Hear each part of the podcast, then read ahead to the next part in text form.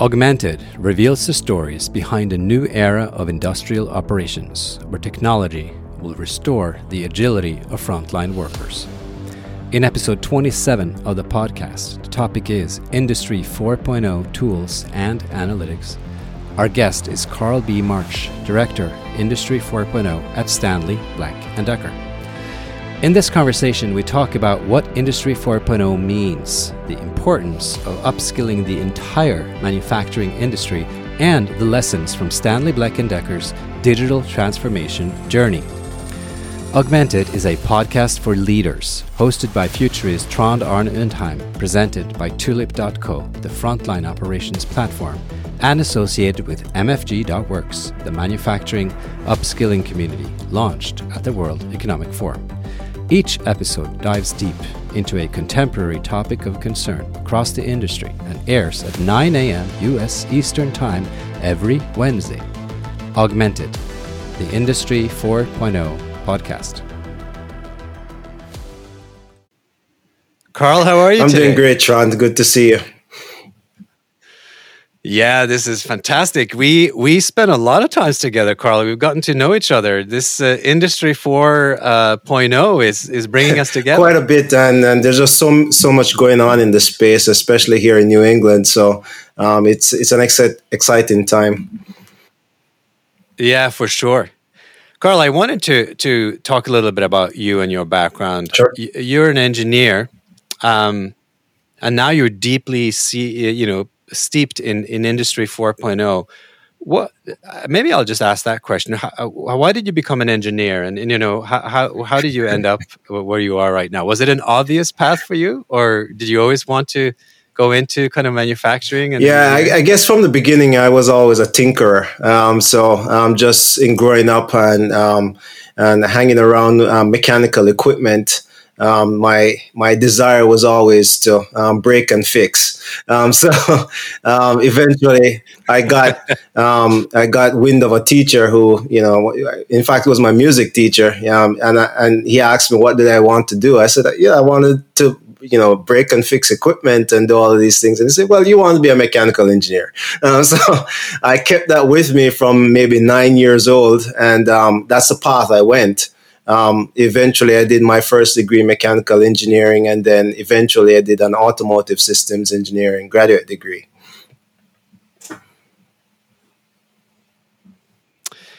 Wow! And so then, in the beginning, uh, you were you were headed for the automotive industry. Yeah, yeah. It was always um, a desire around cars. Um, my father, um, he had old cars that needed to be fixed, and um, where I'm from, um, we're we're in the in the Caribbean. I'm from Jamaica originally.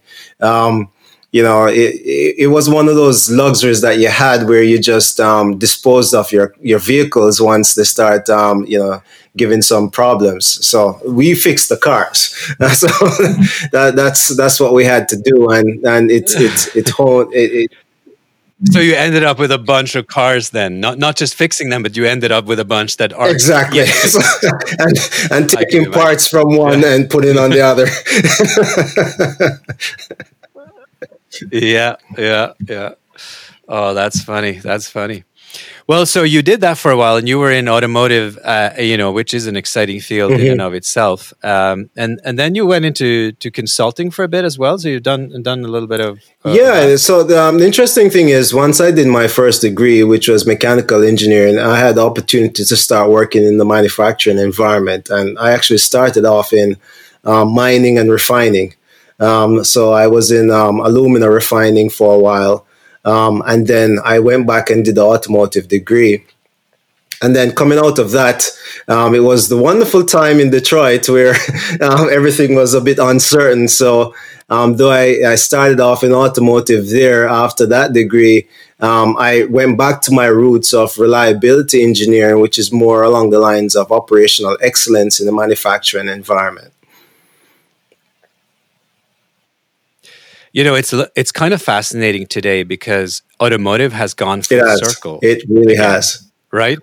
It's it's like it's no nobody who, who's who were to guess that automotive was going to go from like glory days to like it's all over to a renaissance of mobility. Oh yeah, um, um, so I, have I've gotten the opportunity to observe that, um, especially as a consultant, as I eventually went into consulting. Um, um, more than half of my 20 plus years um, in manufacturing has been in the consulting space. so while consulting, that's where I really started to see many sectors. you know, from the very advanced sectors in aerospace and automotive um, down to you know the, what we call basic materials, which is you know the, going back to the dirt, you know the mining and the refining um, pieces, and just seeing the the the, the range of technology um, adoption um, um, across all fields um, as it relates to operational excellence was was an eye opener for me. Um, and then, you know, when I think about, you know, this topic of Industry 4.0, um, which really has not been that old. It's not a, it's not an old topic. Um, it really came about in 2011 or so, right? Um, which was the mid mid of my consulting career, and that's when I made a pivot in in my consulting, um, where I started to focus a lot more on um, the technology enablement um, within within these respective spaces. Hmm. Well, let's uh, let's dig deeper into it because you're indeed, uh, you know, you're with Stanley Black and Decker. You you run a lot of their Industry 4.0 activities, especially on the analytics and the value stream stream mm-hmm. side. Um, but let's let's get into the topic more because, as you said, 2011 is not a long time ago, and I hear Industry 4.0, by the way, seems to going to be more of a European term than a, an American term. Here is like yeah, smart manufacturing yeah. because manufacturing is the is the main thing. But Stanley, you, you guys somehow chose the international term for uh, Industry 4.0. Why don't you, for the benefit of all of us, just tell us how you define it? What what? Okay, so Industry 4.0 is just um, terminology referring to the fourth industrial revolution right? Um, so um, it, it, stems back to um, you know the, the, the first industrial revolution having to do with um, you know um, you know mass production and and steam um, being used as as a driver. then eventually it went into the second where we started to get some computers in the space and started to you know be able to take advantage of some of those things. The third having to do more with automation. Um, so we started to put a lot more robots and robotics um, within the within the, the manufacturing space, right? Um, and and interestingly, then we started to do a, a little bit more sensorization. Um, but um, in, in in the 2011 or 2010 period of time, that's when we, we started to make a lot of advances in big data, um, cyber physical systems. So that's where those applications started to come into the manufacturing environment. Um, um, AI, art, artificial intelligence, anything related to analytics um, in the manufacturing environment. That's where we're starting to consider um, the uh, Industry 4.0. Um, and one other thing, there, there, are probably three main elements for that differentiates the fourth industrial revolution from its predecessors. Um, one is vertical integration. Um, vertical vertical integration is what we call from the top floor to the shop floor. You're you're able to um, pass data back and forth um, and get information on what's happening at any given time um, at whatever level it is in, in your in your production process. The second is horizontal integration, and that's where you start to look across your value chain. So you're looking at data um, coming from your supplier and data coming from your customer and, and data within your own manufacturing environment. And then the third one is integrated product lifecycle. So this is this is um, one of the the, the, the, the most interesting pieces of um, Industry 4.0 is in that you're actually getting feedback, even though the customer doesn't even know you're getting that feedback, and you're getting feedback into your product lifecycle um, your product design um, and you're designing it to manufacture well and you're designing it to, to basically fulfill the purpose of the end consumer. So all of that that that feedback loop that's that's taking place there um, and what enables it is a part of what we refer to as industry 4.0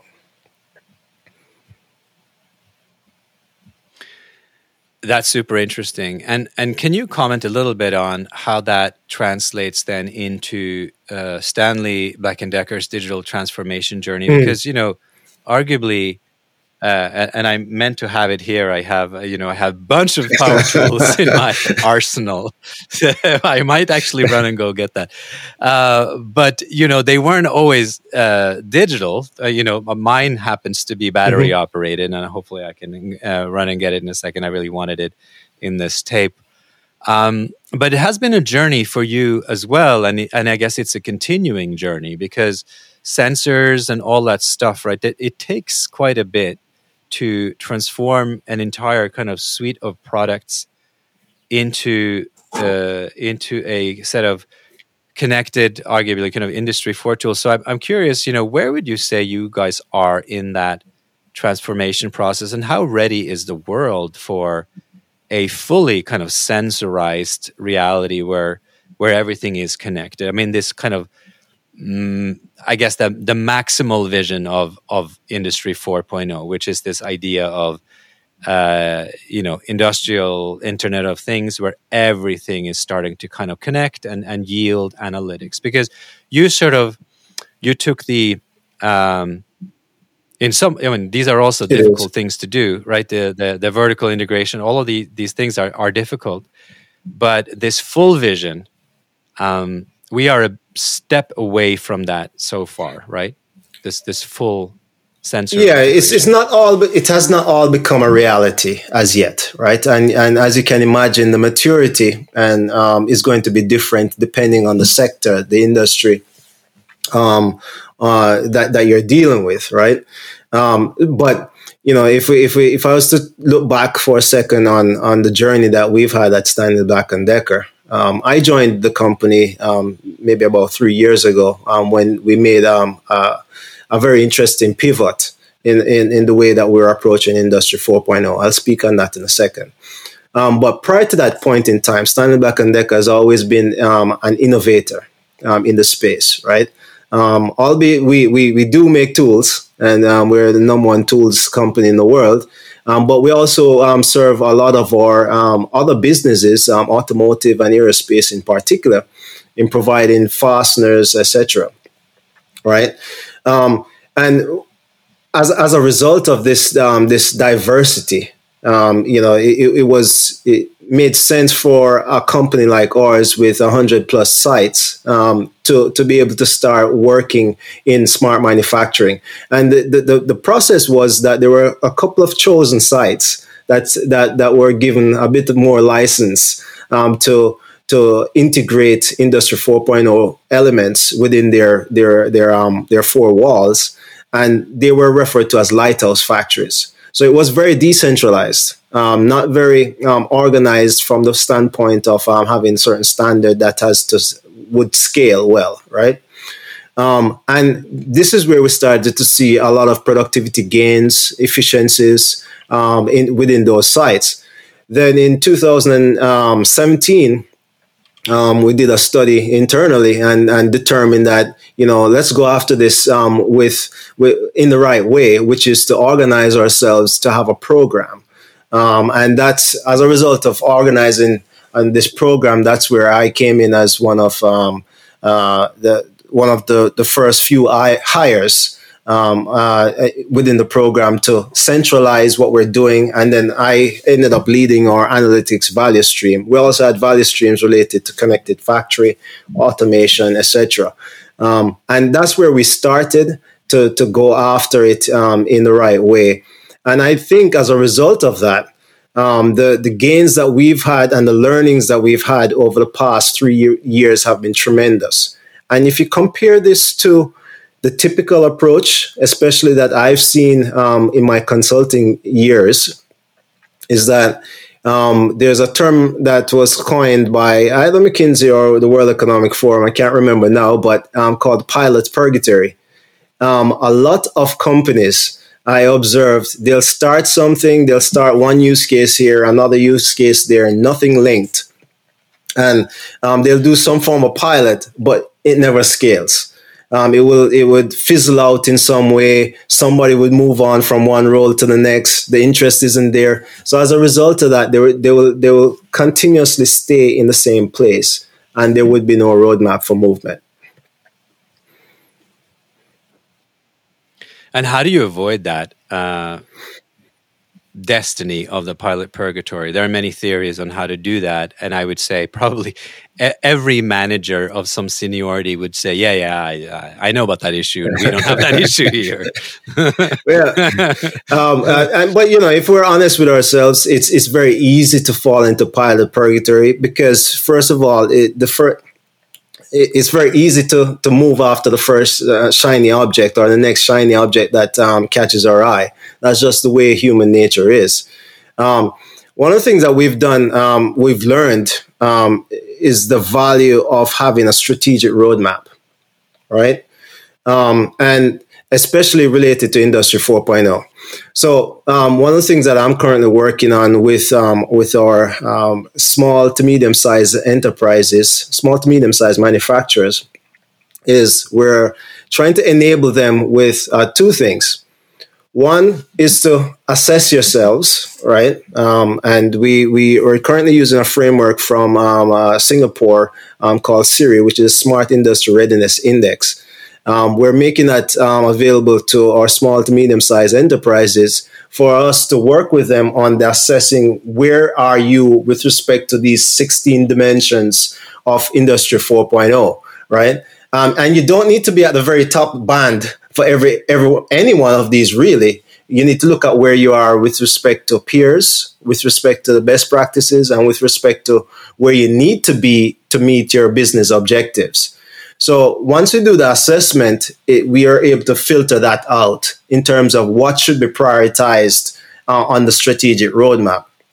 The second thing that we're offering um, is given what we've done so far, we have a wealth of experience in this space, as well as what we've gathered um, uh, in terms of partners who have been giving us use cases that can apply to these 16 dimensions. We're then able to work with the manufacturer to then um, specify this is what your roadmap should look like over the next three to five years, if that's your planning horizon, right? Um, you focus on these elements first, these dimensions first, but more specifically, these specific use cases. And these use cases are foundational.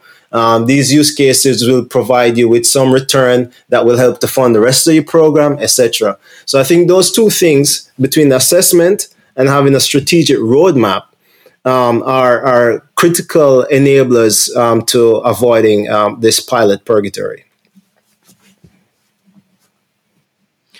That's fantastic. We'll we'll talk a little more about Siri hopefully later because it relates to the work you and I are are doing with the World Economic Forum and and our AmHub network, and we're we, are we are hoping to bring it to bring it in really to play in New England, uh, you know, across the, the sector. But before we mm-hmm. get to that, I wanted to ask you a couple questions about this physical manufacturing oh, yeah. 4.0 yes. facility where I believe you actually work out of sometimes in, in Hartford, this, uh, I guess, 23,000 square foot center. There's a physical kind of advanced manufacturing center, like a its own little kind of demo uh, demo factory and training center also i guess for for your smart factory initiatives how, how did that get yeah. started what well you know it's the middle of the pandemic but what, what, what do you intend to use it for and what were you using it for before the pandemic because i'm assuming you've had a quiet period like yes we have. We have we've had quite a quiet period over the past year um, and some. Um, but um, in 2019 um, we opened the space. Um, and uh, what, what we actually did, um, I, I, I, referring back to when we started to go about this in a different way in 2017, um, we had um, one of our, well, our key leader, Sudhi Bangalore, was brought in um, from um, from the outside to to lead this program, and um, he, he, was um, named the VP of our Industry 4.0. Since then, he's been he's been also um, named the CTO for Global Operations. But um, this is one of um, was one of Sudhi's visions in that we would not only have the team to do this in Industry 4.0 enablement um, in in a standardized and centralized way, but we would also have a, a, a have a innovation space, right? Um, that you can physically touch, feel, um, experience um, the elements of Industry 4.0, all the way from um, automation. So you see the robotics, you see the auto, uh, the automated uh, mobile robots. Um, you'll see the the, the, the automated conveyors, um, the, the, the, the, the machine centers, all of these things, and, and, as well as data flowing back and forth and, and the analytics being displayed. All of these things were intended to be experienced because um, within our own factory network, um, you know, the expectation was that you know some of what we've be, we'll be trying to um, get to our sites would be new, right? Um, and uh, we wanted to make sure that individuals, especially plant leaders, um, would be able to come in and really feel and experience what good looks like. Um, at the same time, um, it was also a vision of our, our CEO as well as a CFO to to to use the space within the Hartford, and it was it was cho- it was chosen Hartford. It was chosen as a location for a specific reason, um, because we wanted to work with the city, we wanted to work with um, with um, with the state around making Hartford um, some central innovation hub um, for for New England and hopefully the nation. Um, so that's where this this space came into being, and it was and we had a grand opening in um, April of 2019. Um, so it was not it was always intended for us internally, but it was always intended for the public um, in in a measured way to be able to come in and experience it. And then finally, I'd probably say that you know in terms of what we're thinking going forward you know, we hope to get back into the space sometime soon. We hope to obviously reopen to uh, manufacturers in the region. Um, but then we also want to um, be able to utilize more of our partners um, as well, um, our technology partners, so that they too can, um, you know, show some of their solutions in the space as well. You know, it's. Uh it's so important, I think, to you, to emphasize that technology is well be, because of the danger in the shiny in the shiny objects that you just addressed before that. It is precisely for that reason, right? Because you know when you have this experiential experiential sense of what the technology can accomplish, and on the on the shop floor there is so much of that, right? Robots, right? It's it's very visceral, it's very visual and tactile. Um, you can clearly much more easily see how you you, you could adopt it. So it sounds uh, quite important to to have a, a demo demo factory Absolutely. like that. How, what do you think is the path forward? So you said you guys are engaging with a bunch of different actors that are not your sort of obvious partners. You, you're engaging with SMEs in a deep deeper way than before. You're also, uh, uh, you know, you have startup engagements, but at a very early stage with uh, the Stanley and TechStars Accelerator. So you're engaging, you know, with organizations that are very different than the mother than the mothership. Why are you, do you have such a distributed strategy? Yeah, so um, I think a lot of this comes from the the innovative culture that we that we live in. We recognize that innovation comes from many places, right? disparate sources. And we recognize that we, we, know, we won't know everything. We, we don't know everything. And especially when we're trying to break new ground, we need to be able to tap into um, all the resources that we can in order to do so in a, in a, in a relatively um, efficient but also agile and quick way, right? So a couple of years um, probably also coinciding with the 70, uh, 2017 time period, we, we started um, working with a group called Techstars. Um, and uh, as, as some might know, Techstars is, a international, is an international organization that, that basically incubates um, uh, relatively new startups and help them along the way. Um, and um, there's some partial investment generally with the program. but uh, you know, our first our first round of um, investments um, in TechStars, um, it it uh, it was companies that were focused on additive manufacturing, right?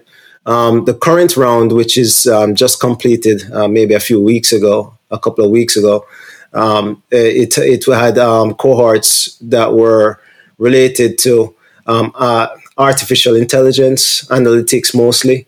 Um, and um, we had a couple of um, uh, robotics ones in there as well, um, low code robots, um, which which all of this is really to ensure that we're able to keep a pulse on everything that's going on. So, to your earlier question about the shiny object, n- take it, noticing the shiny object is not a bad thing because you have to keep your pulse on uh, on, on what's going on, right?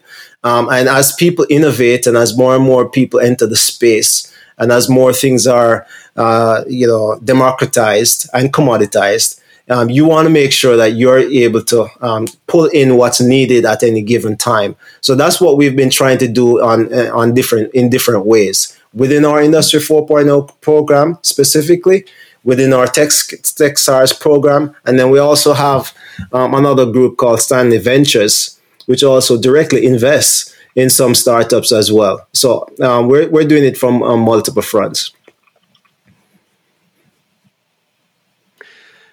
That's that's interesting. I wanted to get into the learning aspect, and, and maybe the the humbling part here is bo- both for you and I, and I'll speak for myself. But we're expected to sort of both be experts on industry developments, and then sim- simultaneously be evangelists for the same for the same, which is sort of two intermixed roles in, in mm-hmm. industry always, but it's complicated. How, how do you feel like you are able to stay on top of all these things? Because it's one thing as, as a company, as Stanley, to have all these investments, to have all these things available theoretically, you know, that you could pull from. But then now as an individual, I just wanted you to address uh, how, how you, just to take that as an example, how, how do you engage? Because mm. um, you know, you and I are, are, are, both engaged, uh, you know, and we're supposed to be, be, those leaders, and we are building networks that we'll get into us in a second that are helping us do that. But how do you reflect around your own ability to to cut this balance between looking at all the shiny objects, making sure you don't miss any of them, and then advising not only your company and implementing stuff, but then also be an advisor to the general ecosystem about what is worth looking at what where, and where are things in the maturity scale to keep everything kind of calibrated. Yeah and, and it, it, it, can be difficult um, and that's where we have to strike a balance right? Um, when we did when we started off our program we recognized that we couldn't build everything internally. Um, so we had to rely on a, a robust partner ecosystem um, probably having somewhere close to 30 plus different partners doing any one given thing at any one time, right? Um, and then, you know, the learning that we got from that was that as a result of that, we were able to get in, we were able to get further quicker. We we're able to understand a little bit more um, about the space um, and and what's what's truly revolutionary and what isn't, right? Um, and then we've recognized over time that you know we, we still have to have some portion of our time still spent evaluating what's new and, and, and coming out. Now the problem for um, we're able to do that um, because we're organized in a way to do that and we have processes around that and we have individuals who are more focused on innovation versus versus deployment. Um, and we're probably able to do that because um, we're a larger company and um, you know this is just how we're set up.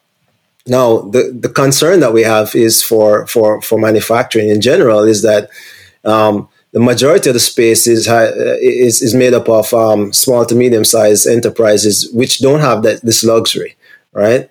Um, they have um, very few individuals I mean, it's just not possible if it, it's not exactly. possible for them to do it, which is why um, you know we've made a pivot and and said to ourselves, you know, if, if we're trying to uplift the entire system, and as you say, a rising tides um, lift all boats, right? Um, if we're uh, to uplift the entire manufacturing sector and the manufacturing ecosystem, you know, we need to focus on those who make up the majority of it, which is 95% plus um, small to medium sized enterprise.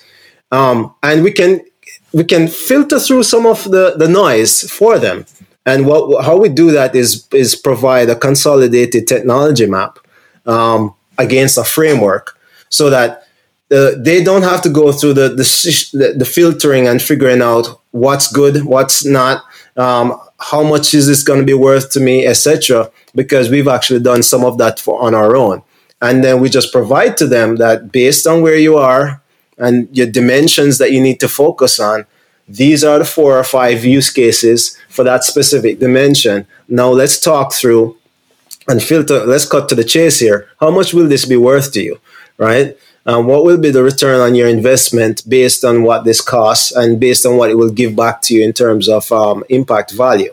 And uh, I think being able to assist in that way, um, I think is is critical um, to getting um, you know getting uh, everyone else um, a bit more involved in Industry 4.0. Yeah, and to that point, right? you and I are both engaged in uh, so one of those 30 partners I'm assuming you would count the World Economic Forum as part of those and you know you and I are both engaged in the advanced manufacturing platform mm-hmm. there there are a bunch of initiatives Absolutely. And, you know we're, we're not going to cover all of those but but th- there's one in particular that that you and I are responsible for here in New England which is the advanced manufacturing hub which is a global network of uh, organizations which where the forum itself which also is a centralized started out with a centralized organization right of, of the largest firms so the likes of stanley black and decker in, in all fields have realized a version of the same thing that you were saying right that if the entire world of industry is going to really take up industry 4.0 they also need to work in a distributed way and the, these networks that we have uh, joined in with. Um, well, m- maybe you could just give your version. What What do you think uh, AmHub New England uh, is and should be doing, and, and what are some of the things you're excited about that we are starting to launch here? Because it's very it new, right? It uh, got picked up la- last year, launched under the worst possible conditions during yep. a pandemic. I mean, try to launch a social network during a pandemic, and you'll you know, and you'll realize what a tricky task is. But anyway, we're year two. We're, we're into it. There's still a pandemic, and we're doing some virtual events. What, what are you excited about? AmHub New England. What, what is so? I, I, think the, the, the wonderful thing about the network is that we're not we're not the first ones on, on going at this. Right. Um, this is an ever expanding network um, within the World Economic Forum, and everyone knows the World Economic Forum, like you said. Um, is a collection of all the, the leaders of the top companies. Um, and then, you know, we're focused on the manufacturing space. So we're talking about the top manufacturers in the world um, coming together um, and f- trying to figure this out, right? Um, and the advanced manufacturing hubs, um, I, I, think we're probably close to 13 or so now um, in, in, the network. It, it, changes numbers every now and again, but it's we're not the first, and we've definitely had the opportunity to learn from some of uh, our predecessors, right? Um, we've had others in the US um, that have been at this for uh, a couple of years before we have, um, that we're learning how they've integrated with um, public public um, organizations, so integrated with the county and the state and and um, and, and nonprofit institutions in the region to be able to um, go after their objectives. So that's one of the things that we're we're obviously trying to do: um, bring our public organizations and get them involved, um, along with the private. Um, we've also recognized, and I think we've had a passion um, within our own um, group here around upskilling. We recognize that this is a critical factor um, for enabling manufacturing in our region um, we, we need to not only deploy and, and get new technologies, but we also need to upskill our workforce um, to meet the demands of, of, of, these new technologies in our environment. Um, so, from my perspective, um, Trond, um, we, we have a lot of work to do. Um, we, we, we fortunately have a lot of manufacturers, most of them small, uh, within the region who are interested, uh, who are um, enthusiastic about what the path ahead of us um, looks like.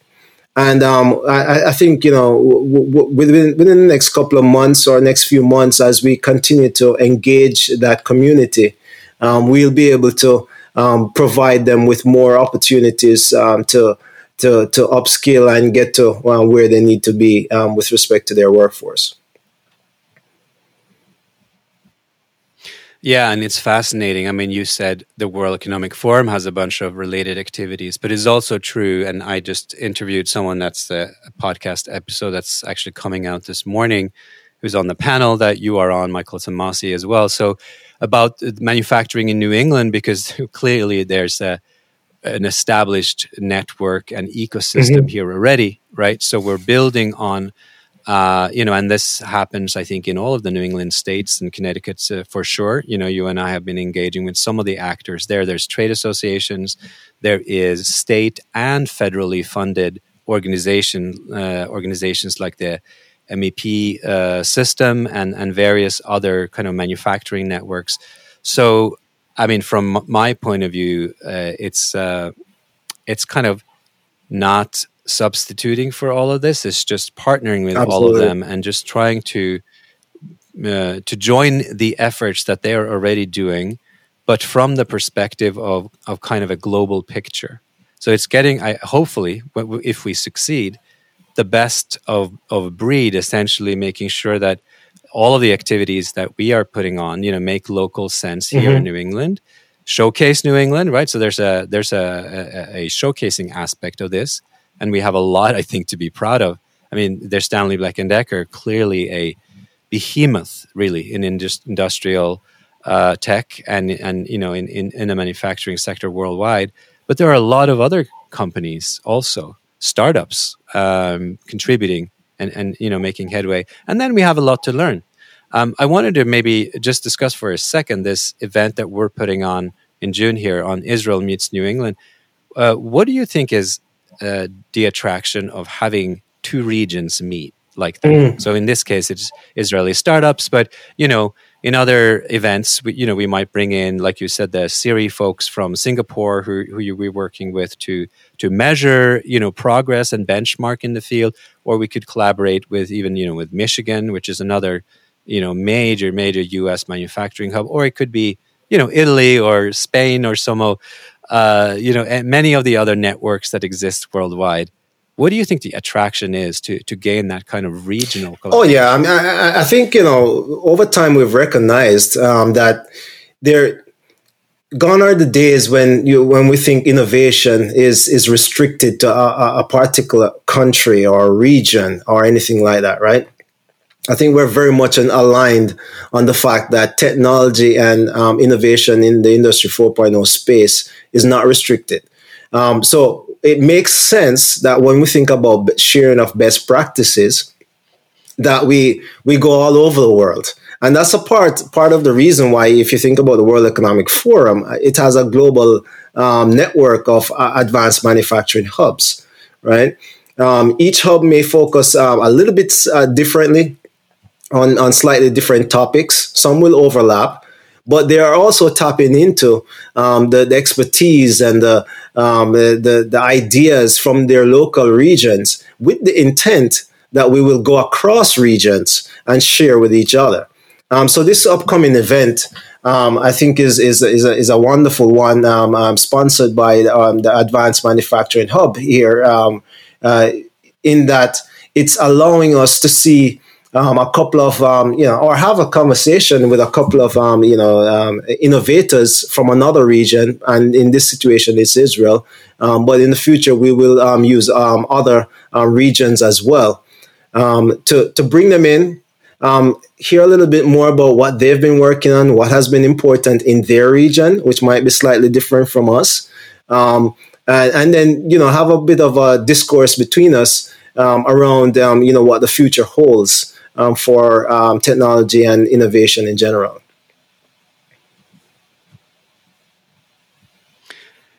Well, let, let me profit from from that segue into the future. What what is next for you in the digital factory, and uh, you know what does the next decade look like uh, for you in in terms of, uh, I guess, your own business, connected industrial tools, perhaps. Mm-hmm. You know, you're very very engaged with the, the networks and the maker movement, and and you know broadly your your thoughts on kind of industrial tech and where where, where that's heading, and maybe even some comment on the on this upskilling challenge that you mentioned. I mean, what what will happen to all of these things? It's a it's a mixed bag of challenges. They're they're they're all somewhat related, right? You can't have progress in technology without a skilled labor force and all that stuff.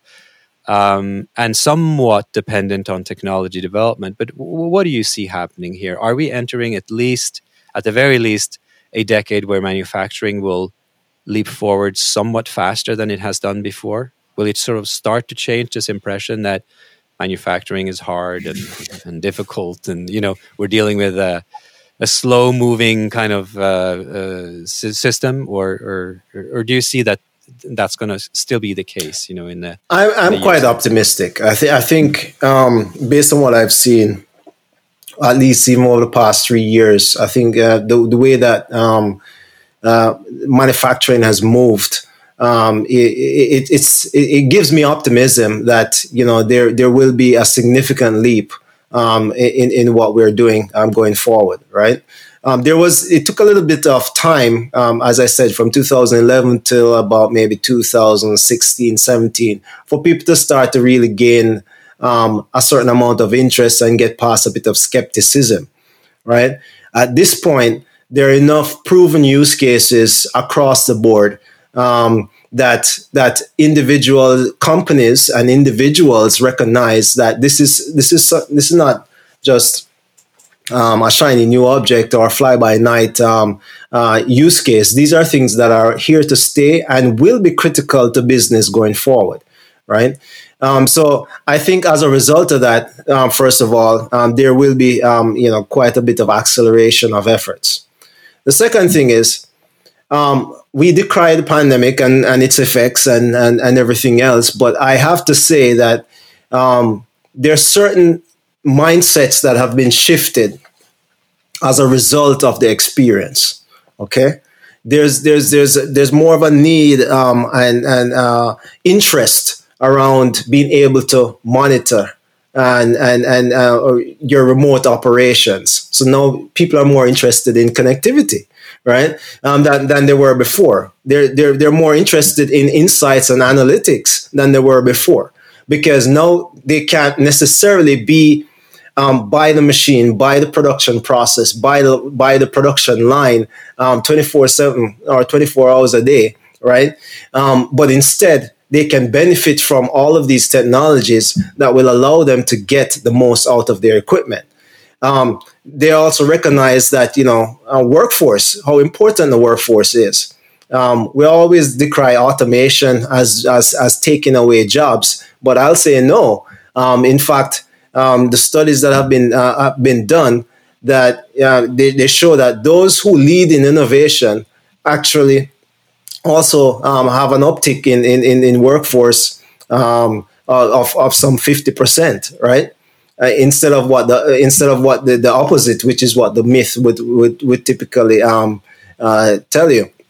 So all of these things coming together, um, I think, will help us um, move forward quicker um, going forward. And then the third piece um, that, that I mentioned finally around ups, upskilling um, going forward. It's absolutely critical that we upskill our workforce. Um, in, in the US, um, you know, for many years, and we've seen the, the, the, charts and, and, and, and the data around the amount of um, retiring workers in the manufacturing sector, right? So we have a lot, a lot of um, skills and knowledge that will be leaving manufacturing and have already left. So to replace those individuals, we need individuals who will, who of the younger, um, younger um, uh, demographic, who will one come in with knowledge of processes, but the ones that are coming in, they're not interested in our grandfather's factory. They're more interested in, um, you know, what can I do differently in this space with the use of technology and innovation um, to do, um, you know, twice as much work um, in in half as much time, right? um, which is a good thing. We want them to come in with that mindset. And I think um, with the advancements in technologies, we'll be able to do that. Um, but what will be critical is to be able to upskill them, give them the right skill sets around these technologies, around the production processes, as well as there's going to be um, a, a, tremendous amount of marketing and PR um, to get folks interested in manufacturing, um, because manufacturing is is a is a very exciting sector. It's buzzing. Um, and it's it actually has quite a lot of open jobs, frankly, um, that need to be filled. But we need to upskill individuals to fill those jobs.